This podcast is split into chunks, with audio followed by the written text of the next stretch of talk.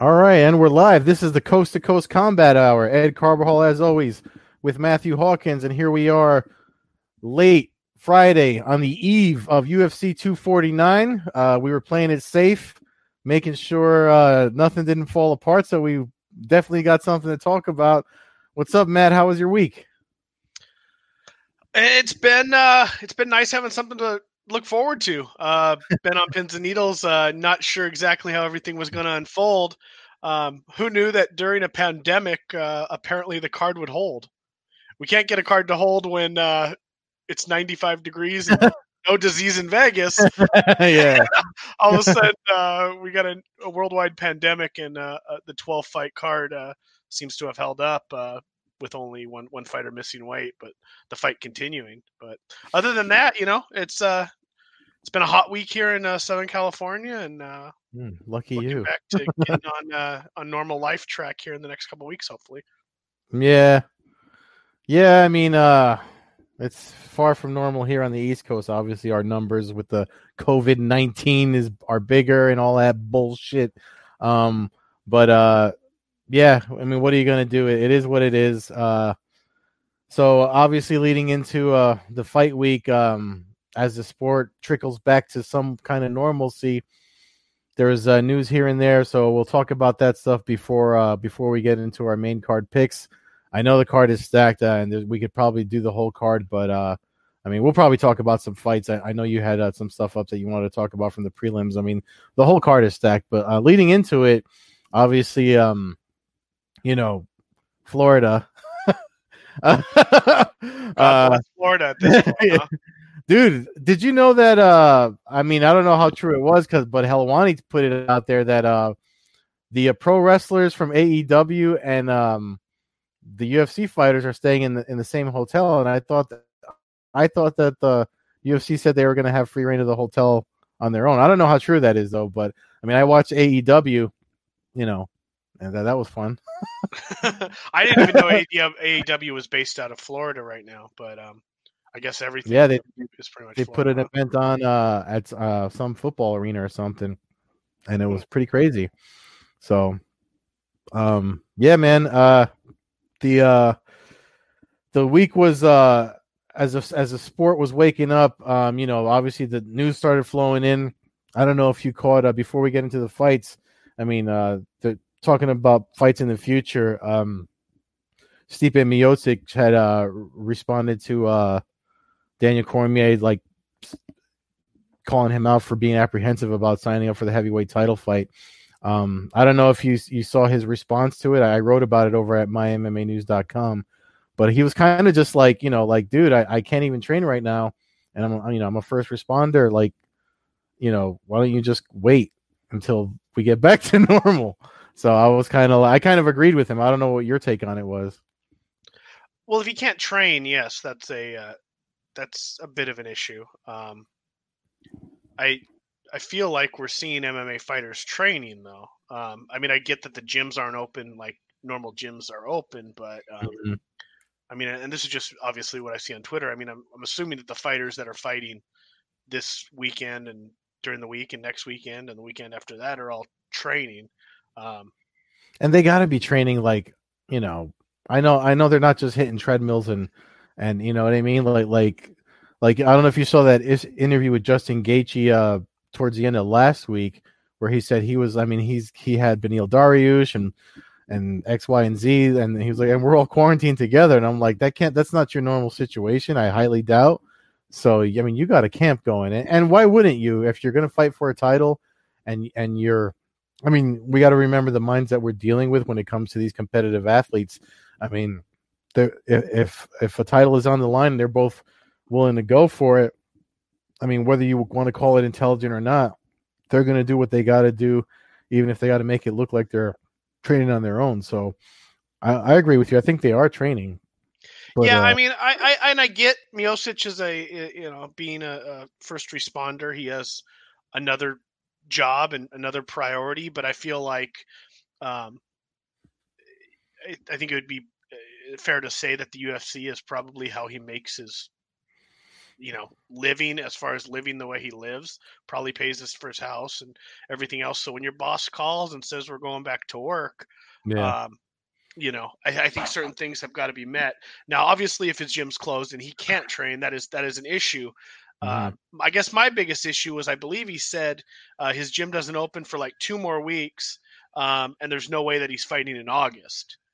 And I'm just like, you know, are, are we? He he needs a 16 week camp. I mean, let's let's you know we, we can't fight in August. Seriously, I mean, that you know that gives you another three months of training um, after your gym opens. So I guess that's my thing. He, he's, I mean, one of the knocks on him is he, he hasn't been super active um, mm-hmm. since he's kind of become a, a world champion. Um, I don't think people like the the it's not ducking of Cormier, but the you know kind of sidestepping of him in, in a way of uh, talking about Ngannou and Rozenstruik and um, or Rozenstruik. Rozenstruik. And, uh, Rozenstruik. And uh, yeah, it's one of those three. Um, and uh, you know, uh, I guess I think that that's where I kind of come off on it. Um, you know, he's the heavyweight champion of the world, and you know, I've stated my stance on the heavyweights, and and so you've got to have a, a fighting heavyweight champion, and um, I'm honestly surprised that they didn't make the the Ngannou uh, Rozenstruik uh, fight this weekend uh, an interim heavyweight title fight. Uh, they they initially had a, the Amanda Nunes I think was on this card, so they initially had three title fights anyway. Yeah. Uh, I'm kind of surprised they didn't make it an interim one um, to maybe kind of force the hand, but then again that kind of pushes Cormier uh, out of it a little bit. But um, yeah. it also, in a sense, brings Cormier in if if Miocic is yeah, and uh, and I think um, Dana White has been pretty.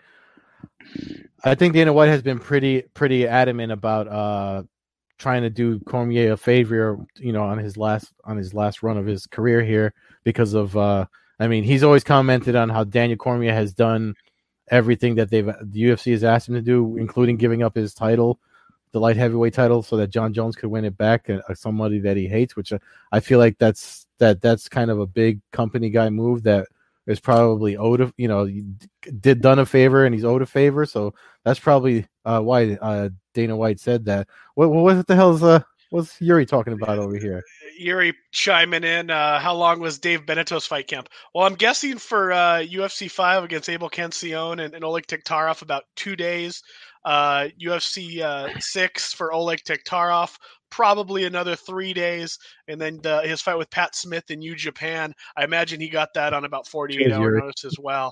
So uh, I would say Dave Beneteau's entire career fight camp, uh, if you discount just drinking beers at at, at a uh, Canadian bar, is probably about seven days. Mm. So. Uh, yeah, but that's that's a different different world of fighting back then. Uh, yeah, oh yeah. I, uh, you know, and the bare knuckle days. Speaking of bare knuckle, uh, we're just kind of hopping around here before you, like you said, before we get in the car. It just hopped into my mind. Uh, apparently, uh, BKFC offering Mike Tyson twenty million. Yeah. To, uh, to fight for them uh, at fifty three years old. Um, I don't know what your take is on that. Uh, I'd like to meet the man that would step into a, uh, ring with Mike Tyson bare knuckle, though. Listen, you know, I mean, uh, I agree with you first, but the other thing is though, like you got to remember these guys, guys like like guys like like that, they don't they only know how to work out the way that they trained. You know what I mean? So in a day in this day and age of social media, I mean, you know, you're not gonna catch me doing it, but uh, unless I have a nicer place to live and shit, that because I want people to see this this freaking rat trap I live in with me throwing, you know, rolling around on the floor and, and, and doing my solo training and stuff like that. But you know, it's like if that's the way you know how to exercise, he's probably just trying to keep in shape. He, I mean, he's older. He probably had a doctor visit that was like, "Hey, man, you know, you need to do something about this." So he was like, "All right, well, I only know how to do this," and uh, he's getting back in shape. I know he mentioned himself that he was making thinking of taking a fight. Um, so uh, I don't know. I mean, I freaking uh, Tyson, Tyson Fury's father was trying to say he wanted to fight him too. I'm like, come on, like, you know, what's up with the old guy fights? Like, I, I mean, you don't want to.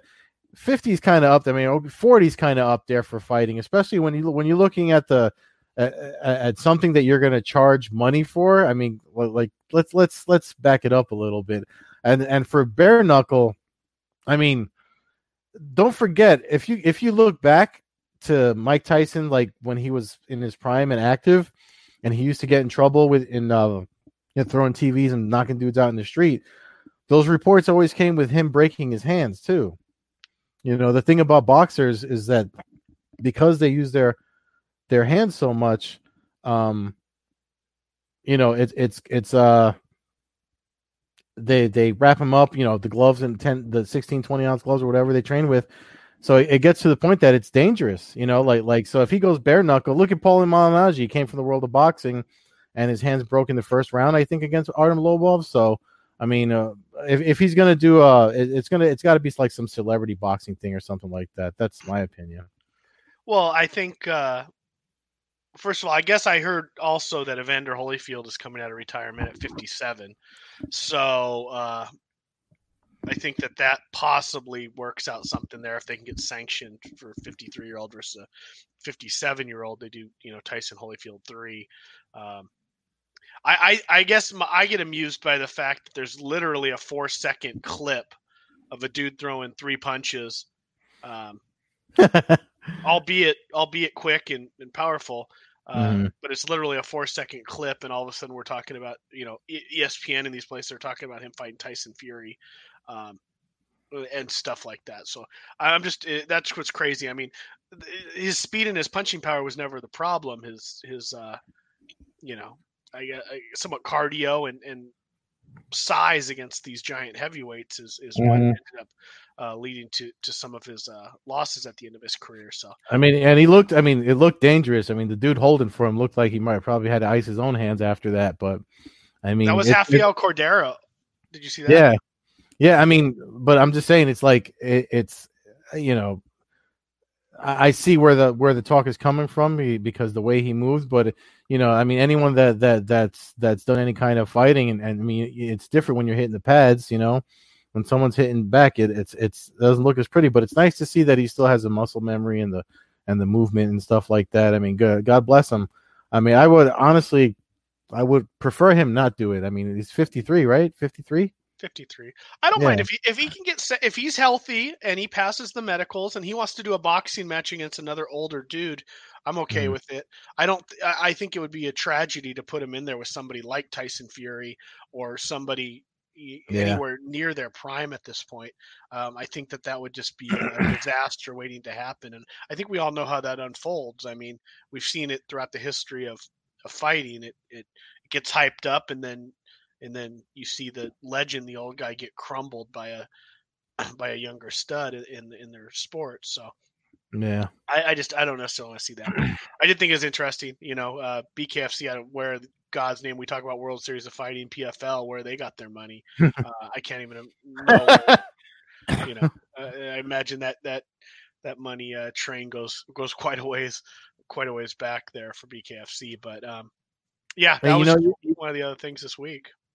Yeah, I mean, it wasn't this week. It was it was kind of towards the end of last week. But did you see uh, Kayla Harrison talking about she might have to walk on a PFL uh, if they're if if they're going to take off a whole season? I mean, I thought that. I mean, they made a lot of her. I mean, she trained with Amanda Nunes. She's not going to.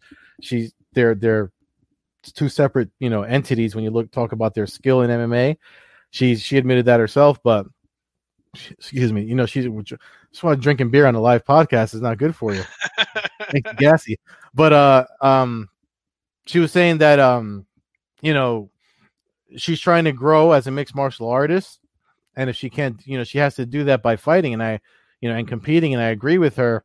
Obviously, the pandemic is putting that on hold, but her point was obviously with this weekend and the UFC making it come back, she was like, "Listen, if if other people are going to come back and you're going to take off the whole year, then I, I need to start shopping around." And uh, it's hard to disagree with that. I mean, she said that uh, because she said that the uh, the CEO Peter Murray was kind of like, "Well, let me see what I could work out for you," but it's like, well, then why did you call off the whole the whole year?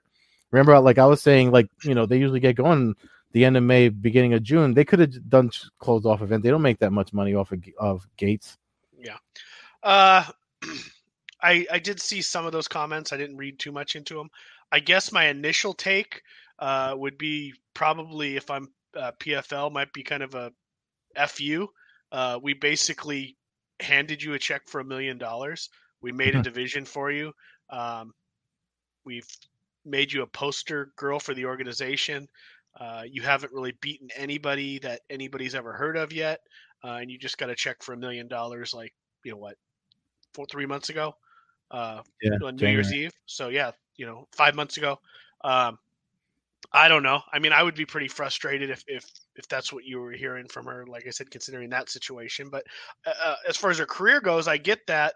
Um, I have no idea what her contract situation is, but I feel like that's the kind of stuff that you need to think about when you're signing these contracts. Um, people need to build a name for themselves, but um, where's she going to go fight? Is she going to make 145 pounds? I mean, she's never has yet, right? She's all of her fights have been at 155.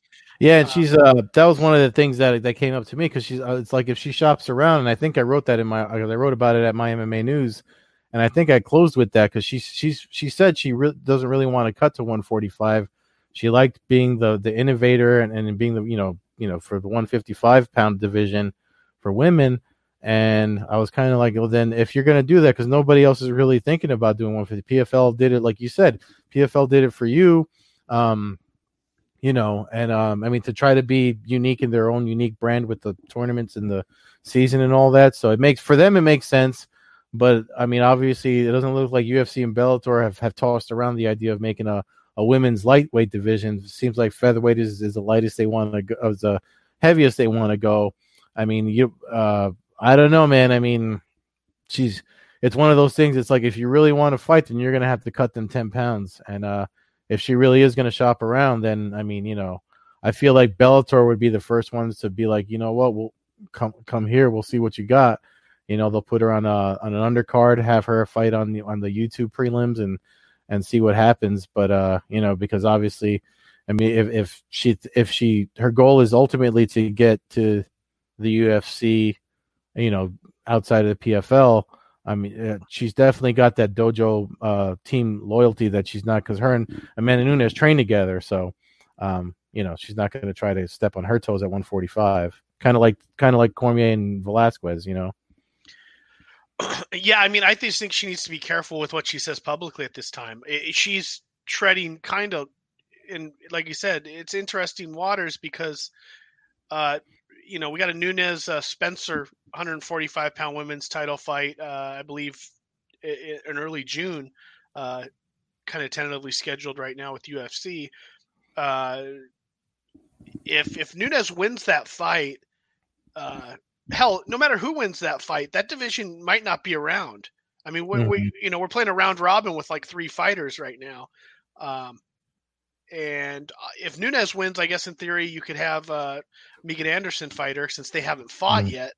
Uh, but we've already seen Spencer Anderson.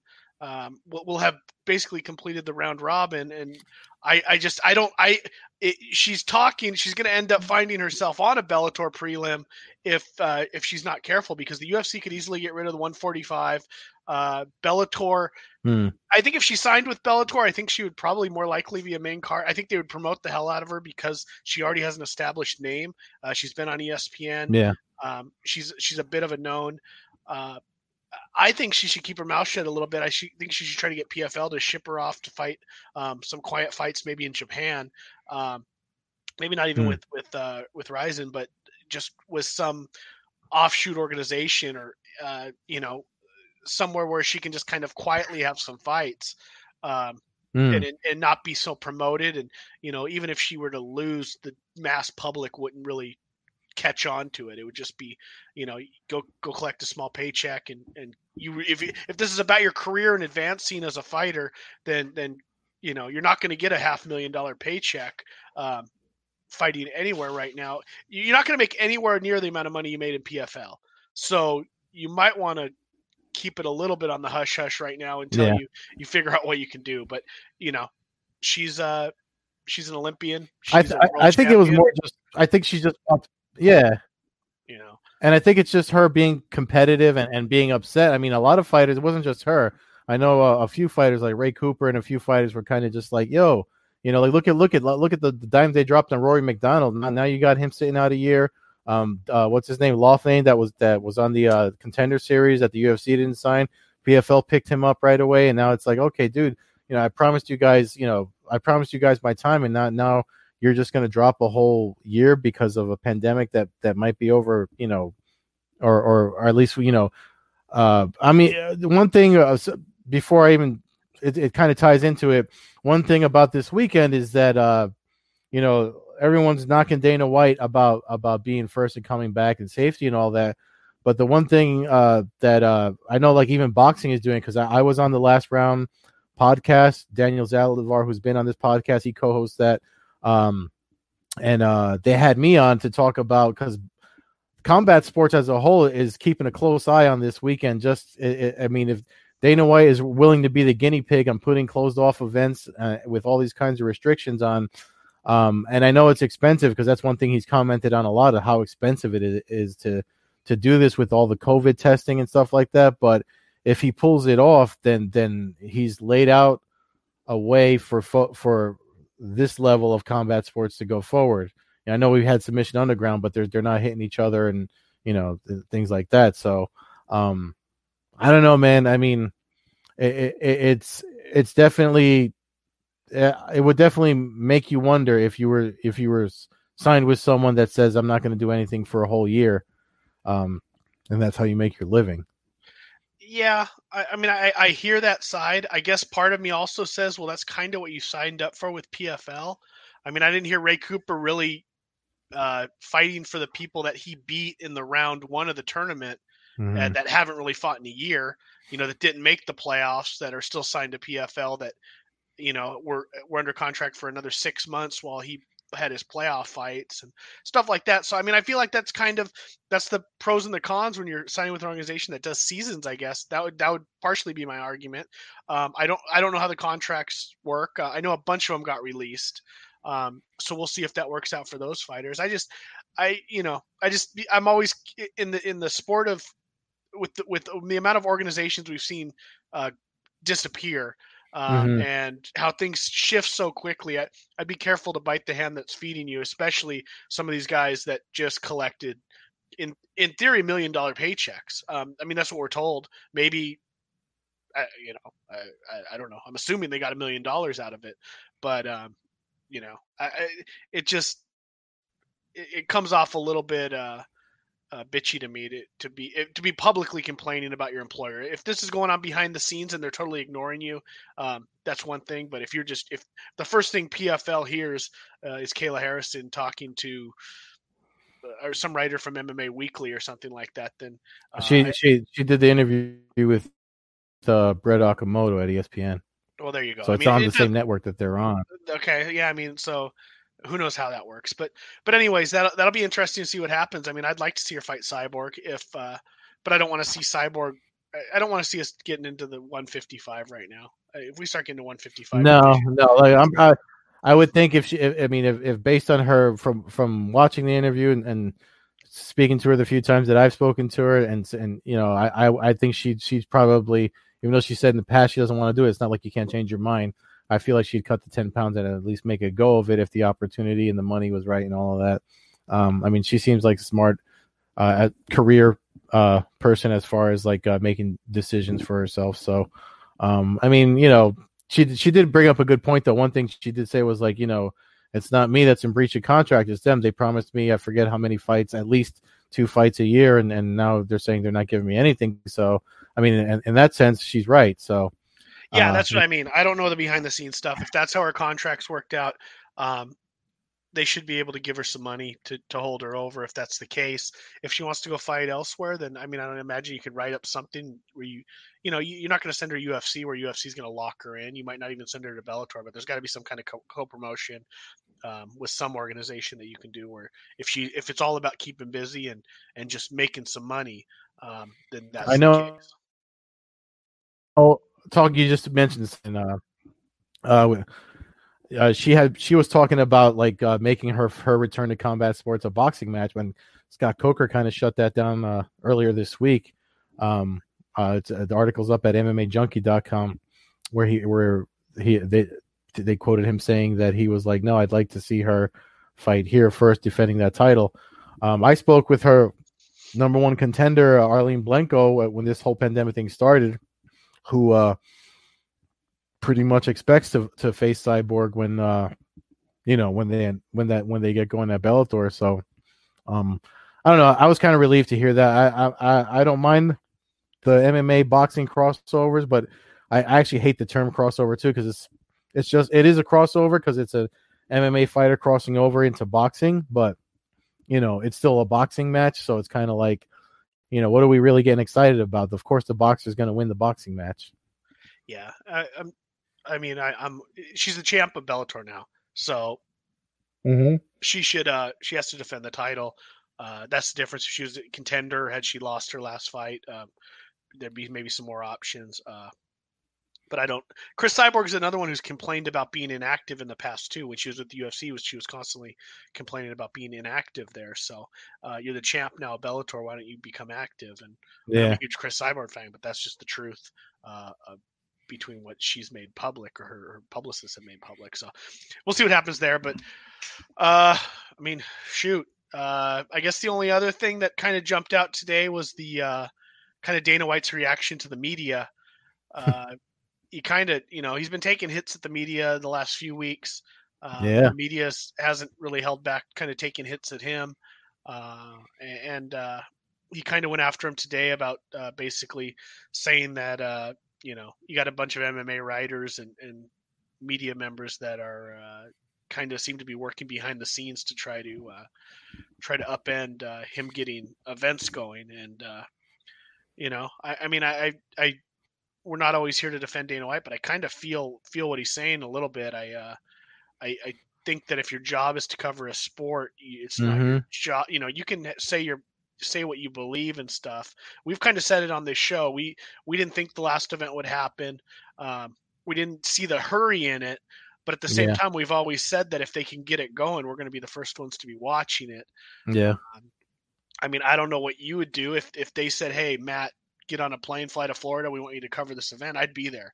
Um, it's just what if, I if, yeah, I mean, then you get people that, that that are talking about journalistic integrity and stuff like that. But I mean, you know, it's one of those things. It's like, okay, if if if, if you're full, like everyone that's there covering it does this full time.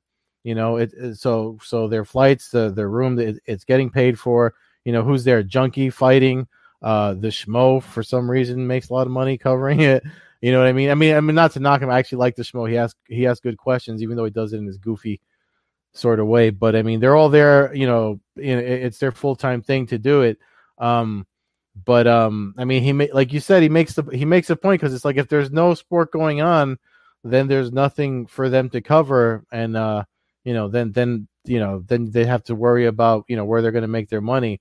Um, and today when he addressed the media, he kind of like ranked like you know NBA, NFL, and all that stuff. He was like, you know, we're still at the bottom. He's, he's like, if they start, if the if the places, even if you work for a big spot, the places they start cutting folks off, it's gonna start with MMA first because you know, I mean, you and I both know the sport's been fighting an uphill battle for a long time. So, um, I mean, I've never tried to be be uh, Woodward and Bernstein when it comes to this sport. You and I have both been real adamant about, you know, like it's it's two half naked people fighting in the cage. Like, let's fucking lighten it up a little bit.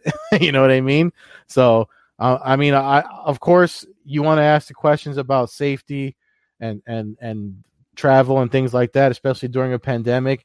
Yes, it would be. I still think they should wait, but uh, you know, again, like like I said about the, when I was on the last round. This, this, you know everyone's watching to see what happens. You're not going to know if you don't try. Dana White kind of commented on that, and, and you know I'm not dick riding him or nothing over, what he said. I just, it's hard not to agree with. I mean, you have to try something.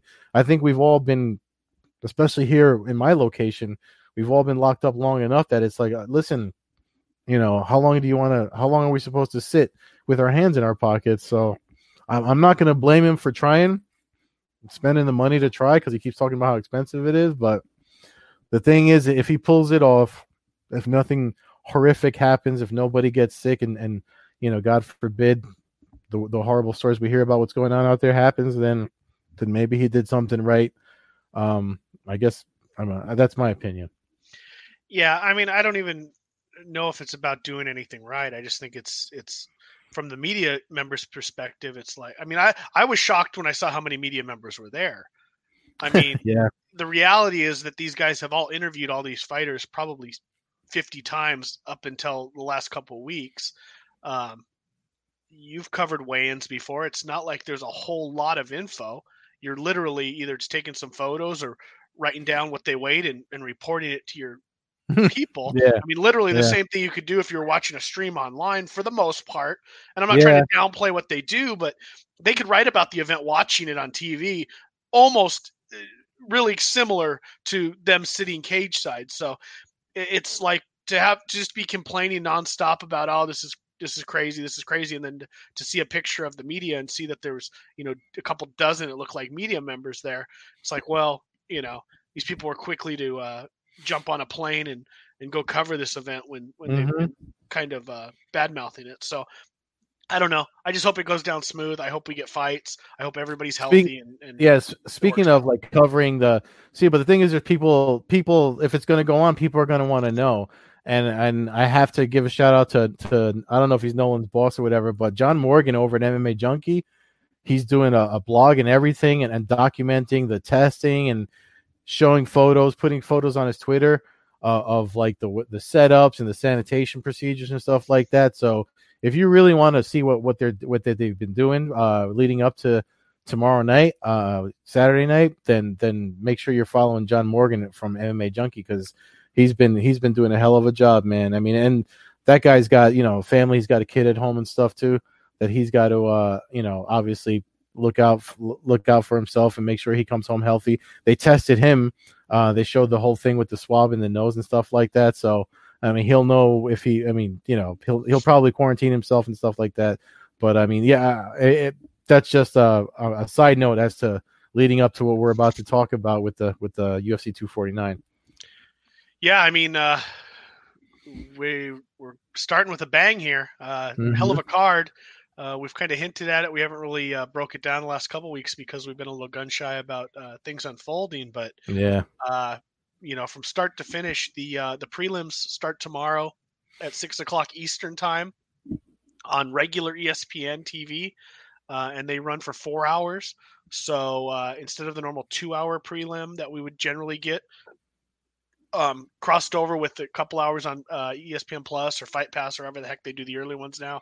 Uh, now it's just now it's just straight up four hours. on Yeah. ES- ESPN. So that's a positive.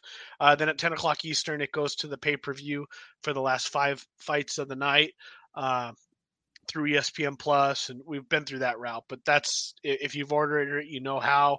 Uh, if you never have, uh, good luck. Um, you want to know what's funny? I had so many of my training partners. I don't know why they they think I know. I mean, they, they don't. uh, Not all of them listen to this podcast. Even we've had one of them on here, but um, yeah, Simon didn't message me, but like other training partners were like, "Yo, how do you order it?" And I'm like, I don't know. Like, I, I'm not a fan of it. I don't know. Go check, find a YouTube video of how you order UFC uh, pay per views now. But either way, I mean, before we get into it, though, man, I, I think it bears repeating. I said it on the last round podcast. I know I've said it a few times on here. This whole thing should be on regular ESPN. There's jack shit on. I know they have to do their money grab, but come on, bro. Come on, son. Uh, yeah, I would have done it a little differently too. I mean, there's other options. Even if you're going to have a pay per view, I would have done like tonight. I would have had like a ten fight, like fight night, basically, kind of leading into it. Um, because a lot of people, I just don't think are going to know what's happening. Um, they they're not watching sports right now because there's no sports to watch. So you're not seeing the ads, you're not seeing it. So I just think that that's going to be an issue. But the numbers are going to be lied about. That's the bottom line. If there's a hundred thousand buys, we're going to be told it was four hundred thousand, and and so on, or you know, half a million. That that's just what it's going to Yeah, be. because we don't know anymore since the the way that they're sold. I mean, uh, there's Yeah, I guess we don't. get. you know, we never really did, but there was some metrics that some of the uh, some of the really smart people used to figure it out.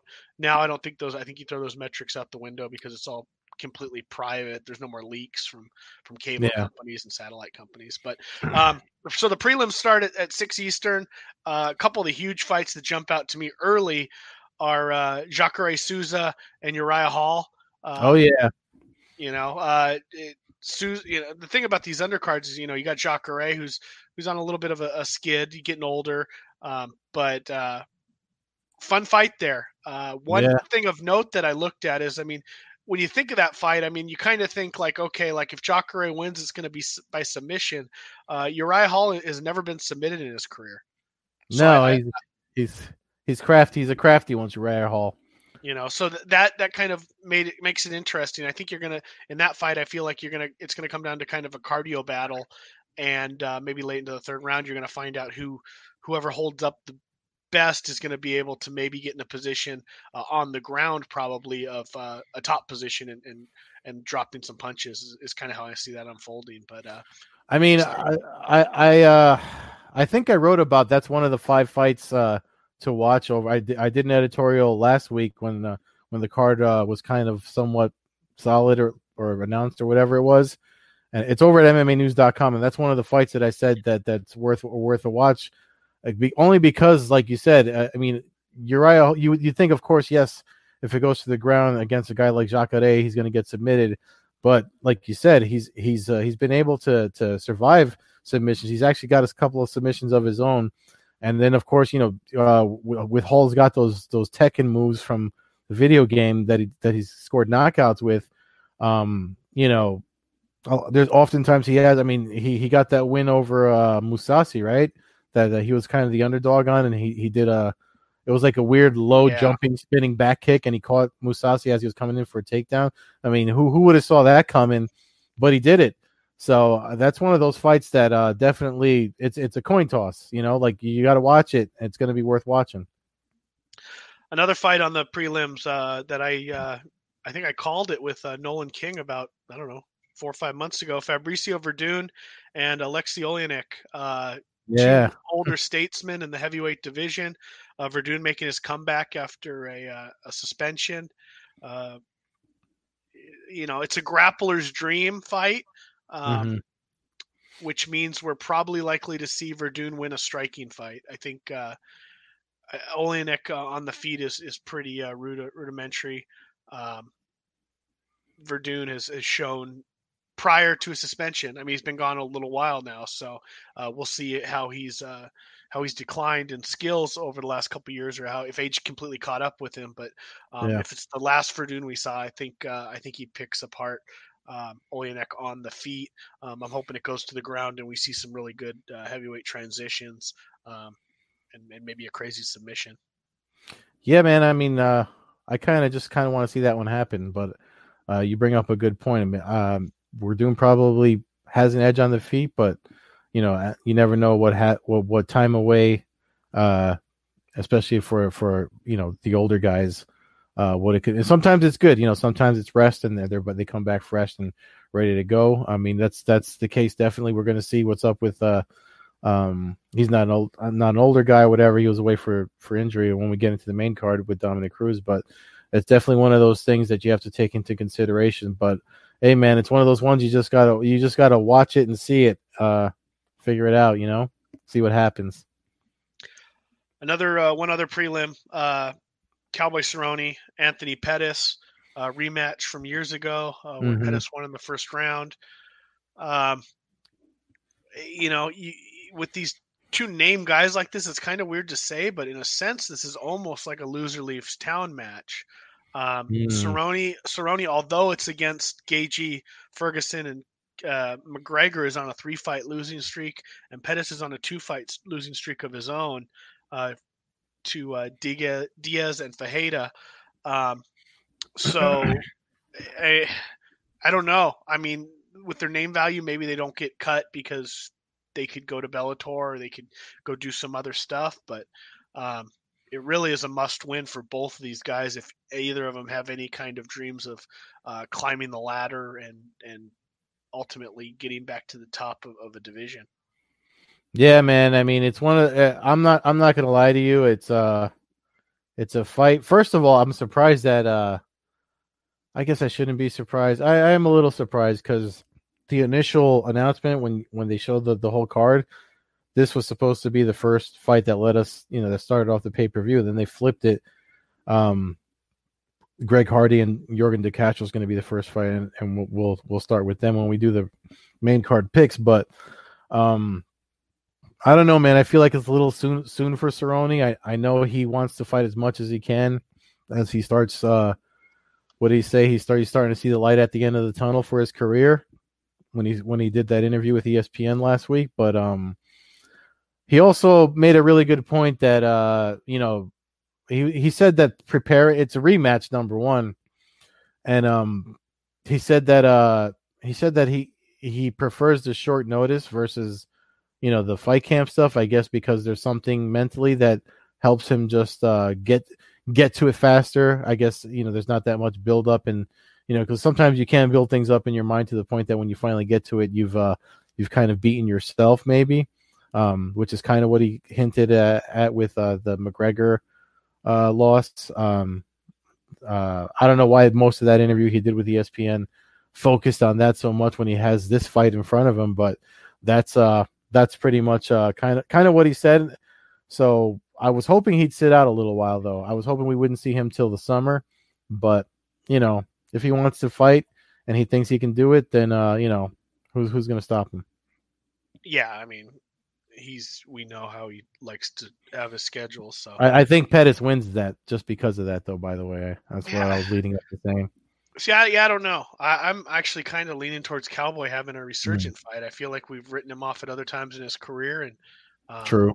And he's and he's come back. I think Pettis of all the the last four fights now he's had is obviously number four in order of of the of of uh, I don't know if toughness is the word, but where, where they're at right now in their careers, mm-hmm. I would say that that's probably accurate. So, um, and and Pettis didn't look good against Fajita. I mean, he got finished. Uh, I think it was in the what the second round. Yeah. Uh, with with a submission hold. So, uh, you know, I'm leaning Cowboy, uh, but I think it's gonna be. I think this will actually be a good fight. I think it'll be. Um, yeah. I think it, I mean it absolutely well could could be one of the top two or three fights of the of the whole card. Uh, but um, that brings us to the main card. Uh, yeah, I was laughing. We're both we're both gassy. We're drinking beers on the podcast. Yeah. Uh, Greg Hardy. We should, we should, do wine next time. Greg Greg Hardy, uh, Yorgan De Castro opens up the main card. Uh, as you bring up on uh, the YouTube here, the uh, the wonderful uh, ESPN website with their matchups. Uh, UFC is UFC.com. UFC.com and with their, uh, ac- with their accurate stats. Hopefully, Matt's in the Matt's gonna. I, I feel like they might be right though because you know they've no, had some, no, they've had you're optimistic. you would think that not having an event in six weeks they would have uh, had a chance to update it, but no, they uh they still have Hardy with one loss. He's got two, and oh, that's right. and, and, Castro's uh, six and zero oh and not five and zero. Oh, so no, there goes uh, that. We're zero for two on the main card here with them, but uh, I I don't know. This is two big sluggers. I I it's hard to really pick this fight. Uh, I, I'm going to go with Greg Hardy. I know that that's not the popular pick. I know most. I don't think I've seen anybody pick him to win this fight. Um, I think he'll catch him with something early, uh, and and I, I, think either one catches the other one with something early in this fight. Uh, but I'm going to lean Greg Hardy. But it's a coin flip. I mean, you're just going to have two big boys probably just throw them, throwing big strikes. Yeah, I don't see this fight going past the probably the two minute mark of the first round. To be honest. Oh no, I definitely predict. I mean, there's two heavyweight fights on this main card that I don't see. We're gonna. I don't think we're gonna see the end of. Uh, I mean, the final round, third, all three rounds in. But for this one, um, I'm actually gonna go against you. Uh, officially, I submitted the picks. I'm saying here, I submitted to both SherDog.com and MMANews.com. Um, for uh, for this fight, I don't know why. I think uh, I know Hardy might have. Uh, let, us see if they have that correct on here, because they do give us. Uh, does he have a reach advantage on him? Do they even give that out on here? I don't think they have it on there, but I would think he would. I feel like he does have a reach advantage. Oh, here we go. Yes, he does have a reach advantage. 80 inches versus 74. Um, but uh, you know, we saw in DeCastro's last fight that he's uh he's able to to draw folks in moving backwards to knock out folks that charge in on him and we we're definitely going to get that from Greg Hardy. Um, he also kind of hinted at being worried about his whole asthma situation and all of that stuff too. So who knows if that's on his mind. But uh, if if it does go past the first round, cardio is obviously an issue for him. Um, and uh, I I think uh, I think um DeCastro might be a decent enough counterpuncher to drop him. So I'm actually going to uh, disagree with you because I have I submitted my pick as, officially as Yorgan DeCastro. what do we got up next? This is this fight's definitely going to be one to. uh I feel like it's going to be this might be fight of a night contender. Jeremy Stephens versus Calvin Qatar, Kattar. Um, I I think uh, I, I think uh, Calvin wins this fight. Uh, I think he's the younger, up and coming fighter. Stephens has had his had his run uh, a little while back, mm-hmm. uh, but for the most part, he's kind of been a win one lose one fighter, uh, at least in the UFC. So uh, I, I I think this fight goes to a decision, but uh, I'll take uh, Qatar Kattar with the uh, with the decision win. Um, probably exciting fight, like you said. Yeah, no, the we're definitely this is one we're both on the same page on for the same reason. Um, I just think, uh, I mean, Stephens has, well, he, I mean, he he was the only fighter that actually missed what was like four and a half pounds off. He was off today when he weighed in. Um, but uh, the fight's still going on. I, I think he's given up thirty percent of his purse uh, was reported um, by uh, MMA Fighting. But um, uh, on paper, you know that where one is strong, the other is weak. So they kind of have like a weird yin yang type of uh, thing with them. And I, I, I think because not just because of the the up and coming thing that that you said about Qatar, but I also think that uh uh just he's got more wins by decision, and I have here my notes. So he's got more wins by decision, and and that's where Steven seems to have picked up most of his losses. So I feel like uh, Qatar could like outwork him or Kattar, however you say it. Uh, I feel like he could outwork him and and pull off a decision win. And I don't think it'll be boring. I think it'll be probably one of those fights that are that that's a fight of the night contender. Yeah, I think it'll be high paced bout, but uh, yeah, I don't, yeah. I don't necessarily see a finish either way. Yeah. Then we got the second, uh, the other heavyweight uh, bout that I hinted at Francis Ngannou versus Jairzinho Rozenstruik. Uh, this is where we're probably going to have a disagreement. Um, I don't know about the winner, but I think this is going to be a slow heavyweight fight. Uh, hmm. uh, Rozenstruik uh, was basically two or three seconds away from losing a boring, slow decision to Overeem in his last fight mm-hmm. before he landed big punch. We've seen Ngannou do it with Lewis, um, where they put in a, a snoozer.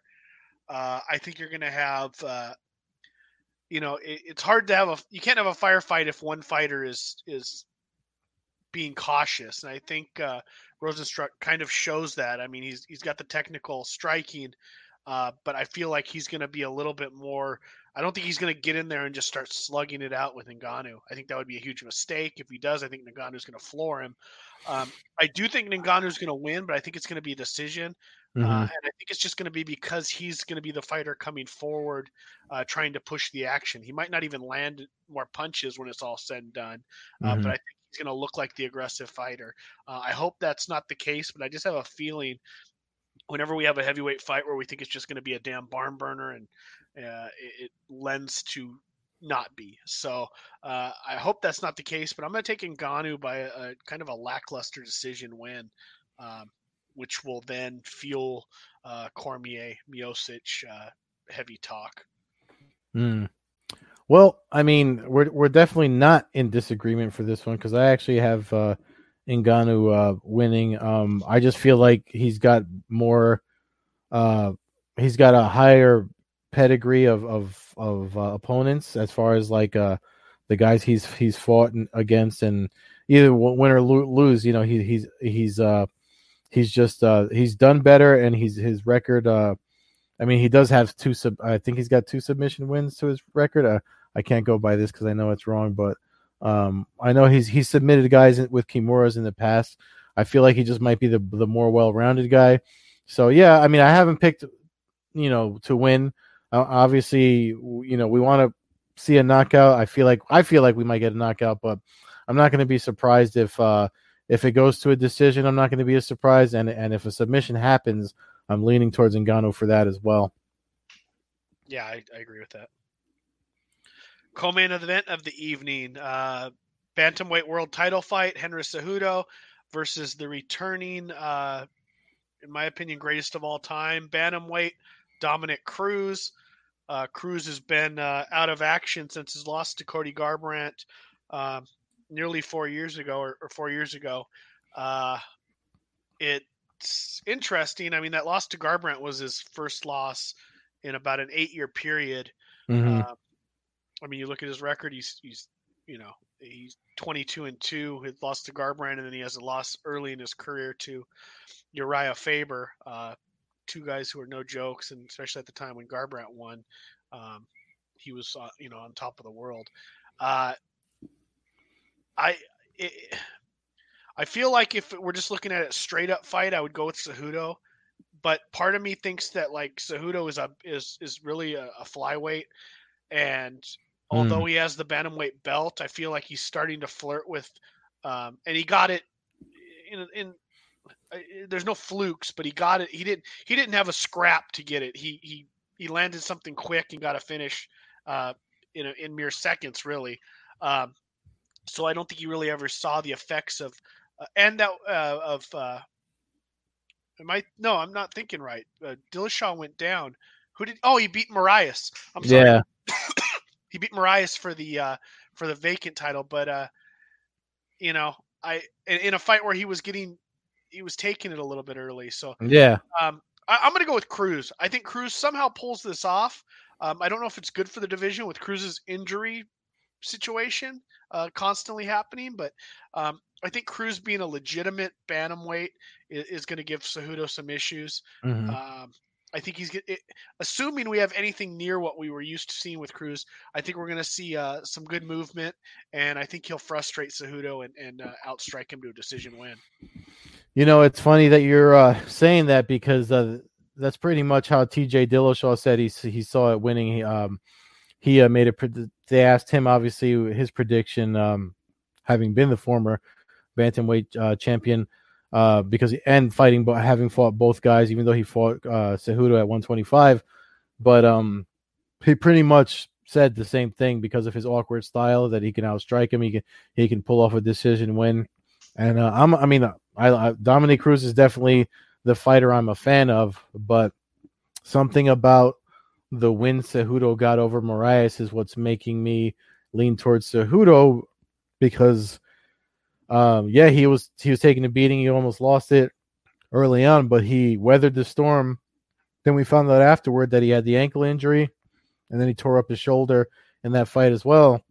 But he, he somehow he managed to uh to win with you know finish Moraes and, um I think that's just a testament to to uh, what separates Olympic athletes from other athletes, and I I, I honestly think that's Cejudo's edge, even if he's not that, you know, he's not like, and I know he he has a split decision win over Demetrious Johnson, but you know he's he's not, he's definitely not the the masterful MMA fighter that Cruz and Johnson are, but um I think uh, his tenacity that comes from his competitive spirit, having been an Olympian, is his true edge in this fight, and I actually have him picked uh, to win it. So that's what I submitted officially. So I got to stick to it. The good news is looking at our YouTube stream here, uh, the UFC has decided to not bother putting any of the winning percentages uh, of Dominick Cruz. He, he, according to them, he's never won a fight by TKO, never won a fight, never won a decision. yeah. Uh, Yeah. Jeez. yeah, that's funny. And, and and and they're only what four fights short on his on his record. Wonderful. Yeah, he's twenty two and two. hey, at least at least they're testing. They got 1,200 COVID 19 tests, Jesus, they haven't updated his record since, and he, uh, yeah, yeah. since he came back and fought Mizugaki after the, the first injury. um, yeah, well, whatever. But uh, should be. I, I think I it's a cool fight. Uh, it's kind of weird seeing Cruz get this fight, uh, but way it unfolded. Uh, you know, I'm I'm looking forward to it. And it, Cruz is old school. So yeah, like I, I yeah. always root for the old school guys. Uh, deep down. Yeah. Main event time. Tony Ferguson, Justin Gaethje, uh, uh, just bleed dream uh, for this fight. Uh, I don't think there's going to be any lack of blood. Uh, No. I, you know, I, I initially thought, oh, Ferguson. Uh, I've changed it. I think Gaethje catches him. I think Gaethje puts him down. Uh, I do think that there could be some quick stoppages on this card uh, with the the hesitation to have somebody get beat to a pulp and then sent to a, a Florida hospital. yeah. Uh, maybe that's not obviously that's not going to be publicly said, but I can't imagine that's not a little bit on somebody's mind, uh, of a referee's mind. I don't know who's refereeing it. If it's Herb Dean, there's definitely a good chance we'll get an early stoppage. um, but uh, I'm going to go with Gaethje. Uh, I think Ferguson's the better fighter, but Ferguson also likes to get or doesn't like to get hit, but he gets hit. Uh, Mhm. Gaethje hits you, and you usually aren't around to to take too many more. Um, so Mhm. that's the difference. Uh, you know, uh, Ferguson got hit by Pettis, got hit by uh, Lando. Uh, I, I think uh, I think Gaethje clips him, and I think uh, he puts him down. And uh, whether he's able to put him out completely, or we get kind of a, a ref stepping in, uh, I, I think I think Gaethje gets it done in the first round and a half. Yeah, well, Gaethje's given himself the first three rounds. I mean, he's promised us, uh, you know, at least uh, the first three rounds of, of pure hell, three or four rounds of hell for Ferguson. Um, I mean, in all honesty, outside of his skill set with the leg kicks and the power he brings, and you know, it, it, it's just, you know, when when booking fights with Justin Gaethje, I always imagine the opponent side that scene in the first Rocky when Apollo is trying to get that uh you know look for it uh when Apollo's trainer's looking for uh when he's looking for an opponent for him and um you know he kind of pulls Apollo to the side when he when when Apollo picks Rocky and he says look at I seen this man he took a beating for X amount of rounds and I was like and he just kept coming you don't want a man like this in your life you know and and the, and the Gaethje's that guy Gaethje's the guy that's like nobody expects him to win but I mean, and, and I, I honestly think he probably, I mean, he cares because he wants to win. He wants to be a champion in the UFC, but which is why he took the fight on the 18th and still s- stuck around for now. But, um, you know, it, he's just one of those guys that, that it's, it's, it's win or lose. Like uh, Ferguson won't be the Ferguson. If, if Ferguson wins, he's not going to be the same afterward. Look at all the, the guys that beat him, you know, they, they, they they they soon losses came to them soon after. I think Dustin Poirier is probably the best case scenario, but if you look at like Eddie Alvarez and the other guys that that that I mean, it's only Eddie Alvarez and um, Poirier that that hold wins over Gaethje because he was undefeated before he got to the UFC. I mean, uh, folks, a lot of folks don't know that he was a lightweight title holder at the World Series of Fighting too. Um, you and I both agree, Justin Gaethje, man. I, I actually think he can get a TKO off of this. Uh, probably before five rounds. I, I mean, I'll I'll give him the three four rounds, but I, I mean, I think he can get it done. Especially the longer it goes, as long as his cardio is good, which is something he said. Um, but if it goes four and five, if it goes to four and five, then I'll, I'll be. I, I I could see Ferguson pulling something off there, but he's got to take a lot of. He's going to take a lot of damage if it gets that you know if the fight goes that long. But either way, man, I mean, I've never bet against Justin Gaethje. He actually won me a lot of money one night. Uh, uh, what was it? The fight against uh, who did he beat? Uh, I forget who it was. One of his wins in the UFC. Um, but he uh he won me a lot of money, and uh, because he was always an underdog. He's always an underdog, and when he wins, he he, he pays. so Well, I mean, the UFC. We could just do a whole podcast on this copy of a website. According to the UFC, he has 86% of his wins by knockout, which uh, which is tremendous. The only thing is, if you add up his TKOs, his submission, and his decisions, he has 101% of his fights. So they don't even add up to 100%. so maybe they took one of they gave him an extra percent and decided to give uh. Cruz zero, but uh, but go back up real quick. we, we for for our listeners and viewers, which which one? Uh, still has zero. Never. Gaethje still doesn't have a single takedown in his MMA in his UFC career. Well, according to this website, um, I don't think I, I, can remember him ever doing a takedown though. So well, he really doesn't. Yeah, I mean, he's definitely. Did that just change? uh, they're, they're um, listening. They're listening. They're updating as, as, we go through. But um, yeah, I, no, I, I think it's going to be a barn burner. I don't think there's any way that this is a boring fight. Uh, I, I mean, I just I'm looking forward to tomorrow night. Uh, got some burgers to throw on the grill. Uh, gonna do it as uh, as traditionally as possible. uh, but uh, man, yeah, forward to it. Hopefully, me too. Goes smooth for the next, uh, you know, what 11 and a half hours till the pay per view time at this time. Yeah. Uh, look forward to talking to you next week about the results. Yeah, man, it's definitely going to be a good one. I mean, uh, whatever whatever your opinion is, uh, I mean, I think my mom is actually. It's Mother's Day weekend. Happy Mother's Day to all the mothers out there. I think my mom is actually looking forward to these fights because nothing else is on, and she doesn't even like fights. So, uh, yeah, man, I'm looking forward to it. Uh, we'll definitely be have a lot to talk about. I mean, good, bad, or indifferent. I'm glad we got some some fights uh, going this weekend. Follow the podcast uh, on Twitter at Combat Hour, on Instagram at Coast to Coast Combat Hour. You can follow me at MMA Hawk 21 on Twitter and Instagram. Follow Ed at Carbazol on Twitter and Carb Beerzol on Instagram. Ed, until next week, man. Hang in there the rest of the weekend. Enjoy the fights. You too, sir.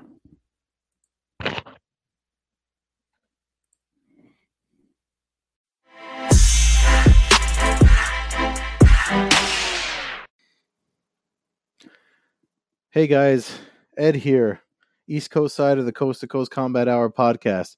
If you like what we're doing, make sure you subscribe on YouTube and anywhere you listen to podcasts. Also, if you'd like to help us out and donate, uh, the support links are in any of the uh, podcast descriptions, and some the links are also provided on our YouTube channel, the Blogboard Jungle. Um, thanks again for listening. And if you give us some support, we'll give you a shout on the podcast. Maybe uh, bring you on for a UFC pay per view breakdown or two. Thanks again.